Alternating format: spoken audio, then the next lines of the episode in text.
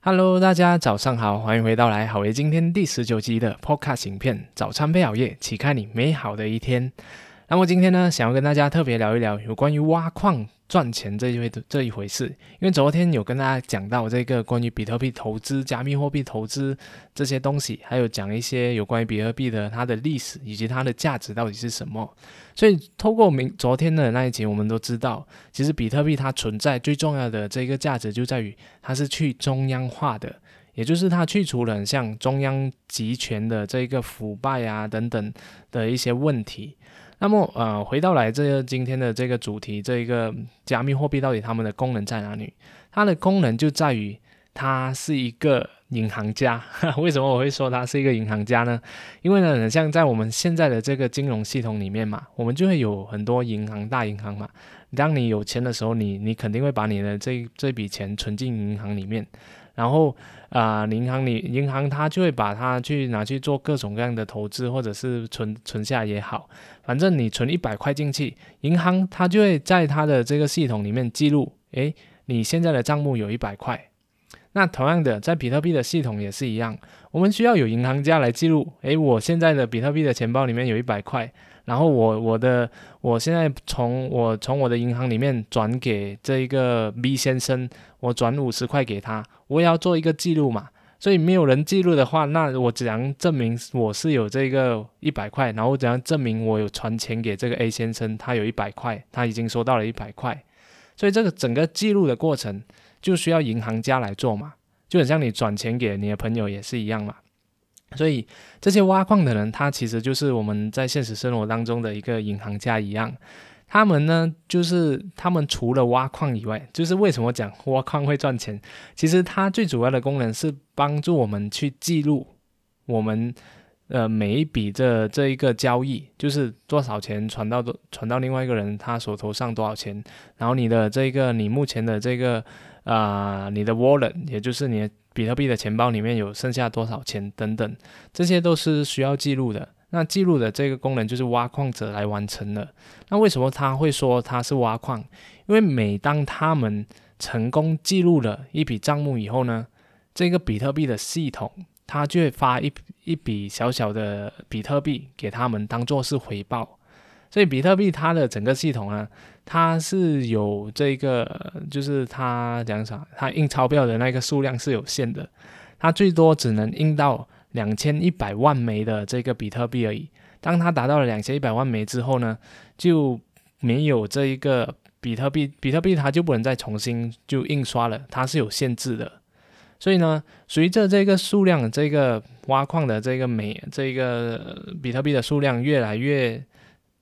少的时候呢，它的挖矿的这个难度就越来越高，因为它需要更多的这个电脑的算力，还有它的电脑的能量去挖矿。所以啊，从有人就统计过来，就是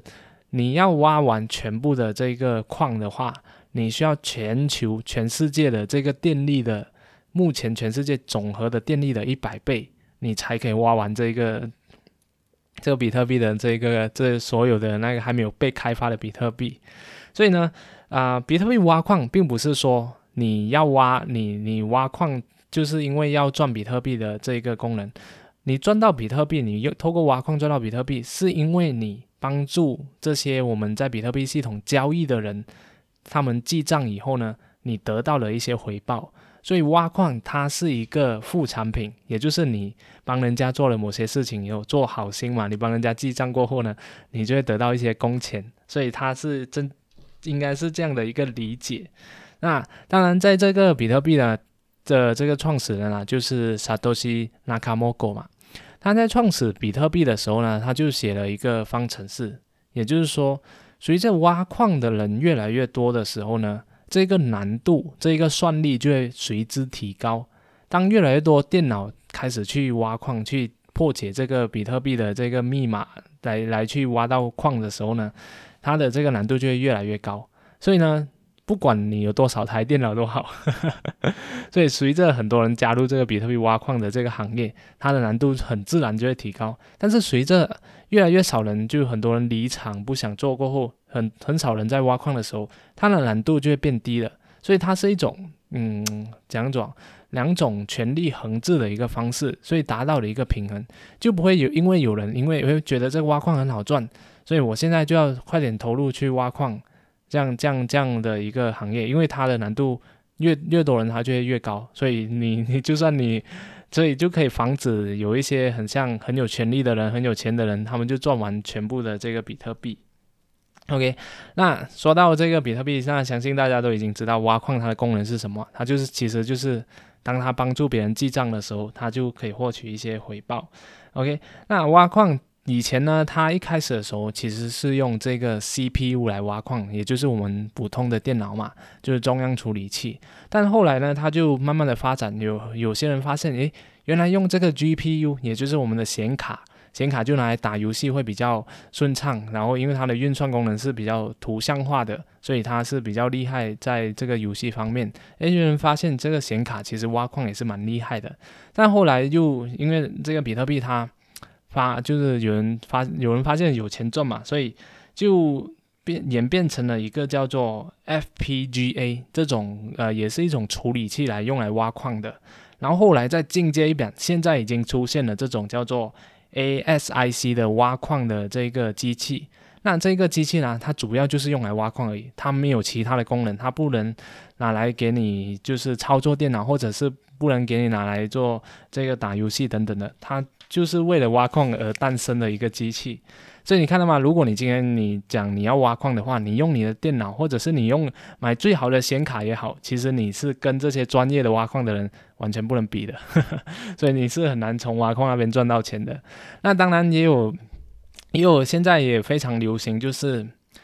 mining pool 嘛。mining pool 的意思就是说，大家一起聚聚聚集起来，然后一起来挖矿。那挖到解决了一道问题之后呢，大家就平分那一个。那一个挖矿所收获的这个回报，那现在也有演变成很多种的这个挖矿方式。第一种呢，其实现在有呃，这个叫做云端挖矿，不晓得大家有没有听过？就是你在云端，你就可以挖矿了，透过云端的这个算法，然后你就可以挖挖矿的。那其实这种啊，多数来讲，它是一个骗局来的，因为你想想看嘛。你要云端，你把这个算力放到云端去，其实你也是要有一个伺服器，然后这些伺服器都是都是从线下而来的，都是从线下的电脑而来的。那为什么呃云端挖矿它让你有的赚，它自己赚什么呢？对吧？它肯定是骗你来嘛。所以他自己有的赚，他他就自己挖就可以了。为什么他要给你云端去赚这个东西啊？所以。很多这种云端挖矿呢，其实都是一个骗局来的，所以大家也要小心一点。然后再来，现在也有很多人就说，呃，电话挖矿，其实电话挖矿，呃，从理论上来讲，它用这个呃很多部电话，然后呃很多的这个电脑的算法处理器来去挖，它是可以的。但是呢，但是呢。它的这个功效呢，其实比起我刚才说的这个 ASIC 的这个挖矿的这个机器呢，其实是差很多，应该是有差几百万、几十几十万倍吧。那所以你看，它一部 ASIC 的这专业的挖矿的机呢，它就可以媲比这个电话几十万部的这个手机，因为手机它。它不是让你拿来挖矿的，它它就是让你拿来拿来拍照手机，它就完全没有就是设计来给你挖矿的。所以像你说这种电话挖矿，其实它的这个功效性也其实没有很大，所以你不要去浪费自己的电话的一些电池啊，或者是如果你一直挖矿的话，你电话变得很烧，很容易就坏掉，反而是亏钱。OK，然后还有另外一种，就是很像这叫做电脑挖矿嘛。就是他会用你的这个电脑去挖矿，呃，就是人你可能就加入某些网站啊，然后就注册一下，然后他就会占用你的电脑的一些算力去挖矿。其实我刚才就有说了嘛，比特币它就已经进化成从 CPU 到 GPU，然后到 FPGA，然后到这个 SASIC。那你看到很多影片都他们整个工厂租下来就是。完全就是用来挖矿的。你要你要怎样跟人家比？用你的这个这一部电脑，我觉得都都是不值得去我们投入的，反而会损害我们的电脑，而且有可能会出现这个外资泄露。就是你要赚钱，反而你被他就是啊，被他被这个黑客入侵了，入侵了，然后他反而用你的一些资料来威胁你，所以这些都是有非常大的风险的。所以，所以从这一边来讲，如果你不是专业，你的这个算力，你又没有很专业的这个电脑知识的话，那挖矿这个行业真的是不建议大家去投入。所以刚才听我讲，你就知道你自己有那个选择嘛，要不要用从挖矿靠这个挖矿来赚钱？而且挖矿它需要很高的成本，也就是说，你除了要有很好的设备以外，可能你买下来就是几万块马币，或者是几十万的台币。然后这个设备，它还你还没有开始挖矿，你还要进入一些很像啊，加入一些城市啊，然后你要一些电脑这个电力，你要花很多的这个电嘛，才可以挖矿。那电费呢？你还没有算，其实能不能赚到钱，真的是，呃，它的回本的这个日期，也是一个非常，呃，需要我们去研究的地方。所以总结来说，普通人如果像像我这样，就是没有特别研究的话，其实比特币挖矿真的不建议大家去做，就让专业的去做吧。OK，那呃，其实因为比特币挖矿啊，其实。总结来说，就有有些人会说，诶，挖矿它到底是不是？就昨天我看到马斯克嘛，马斯克他就有说到，因为挖矿会很像不环保嘛，会损害很多的能源。但其实如果你拿这一个啊能源的损耗量，比特币总现在目前的总能源损耗量来对比，现在银行系统的整个能源损耗量，因为我们需要有银行的话，我们就可能有。ATM 啊，然后我们就可能有这个银行的职员在工作，然后我们需要有银行银行的这个总部，还有银行的每一个支部，他们每天都需要工作，然后有要开灯，然后要开冷气，然后也有要用到车，然后还有这个信用卡等等的。如果你把全部的加起来，就对比这个比特币的话，其实它用的这个能量，用的这个。呃，这个什么叫做电力啊？其实是比起银行系统来说是少很多的，它其实是更加环保的。这个是当然，这个是我的观点啦。因为当然就是中央集权和没有中央集权就各有各自的好处。就中央集权，当发生问题的时候，会有一个人，呃，就是可以就是做主，到底谁对谁错。但是当这个比特币的系统，它就没有对错，它只是一个系统而已，所以就会延伸出很多这些非法集团或者是一些非法机构，他们就透过比特币来去做交易，所以你很难去追踪到那一个人，因为比特币它的那个系统是非常加密的，所以呃，今天如果你不是用钞票的话，你追踪不了那个钞票的来源到底是哪里的，你反而用这个比特币很难去追踪它的那个来源在哪里。所以有可能会衍生一些犯罪的问题，就比方说，很像很多这些暗网，他们是用比比特币来做交易的，所以就是做一些这杀人放火的事情就有很多，然后很多这些贩毒集团也是一样，所以呢，就是有去中央化有去中央化的好处，嗯，集集权有集权它的好处，那主要是在于用的人他们到底是怎么想，他们的这个，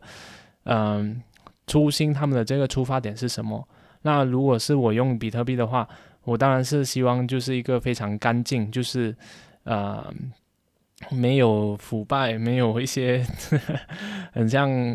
暗箱作业的一些东西在里面，所以我才会用选择去相信这个比特币的系统嘛。那当然啊，也要变得更快一点嘛。所以如果比特币很像十分钟才做到一个交易的话，它顶多就是一个保值的功能，它不能做变成一个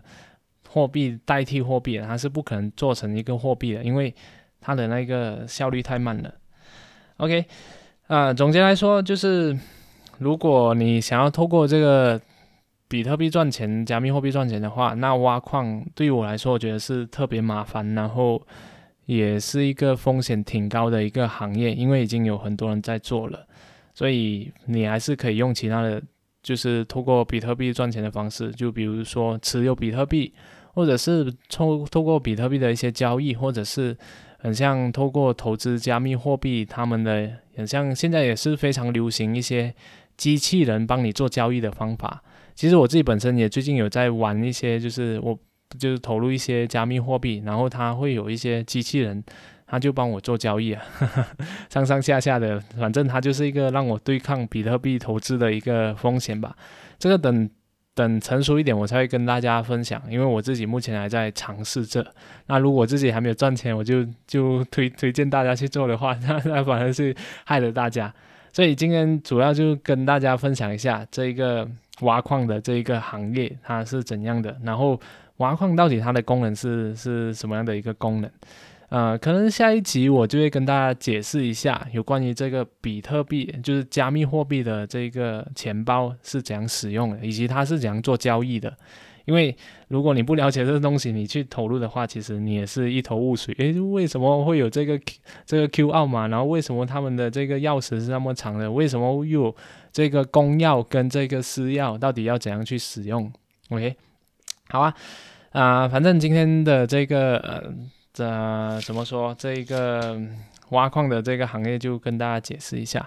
那挖矿主要就是讲的，就是他在比特币他的角色就是一个银行家，他帮你来计算你的这个账目的，所以他们是非常重要的。你不要觉得这些挖矿的人都是非常邪恶贪钱的人，就是比特币系统就是有需要他们存在的一个意义，所以才会有需要给他们一些，因为。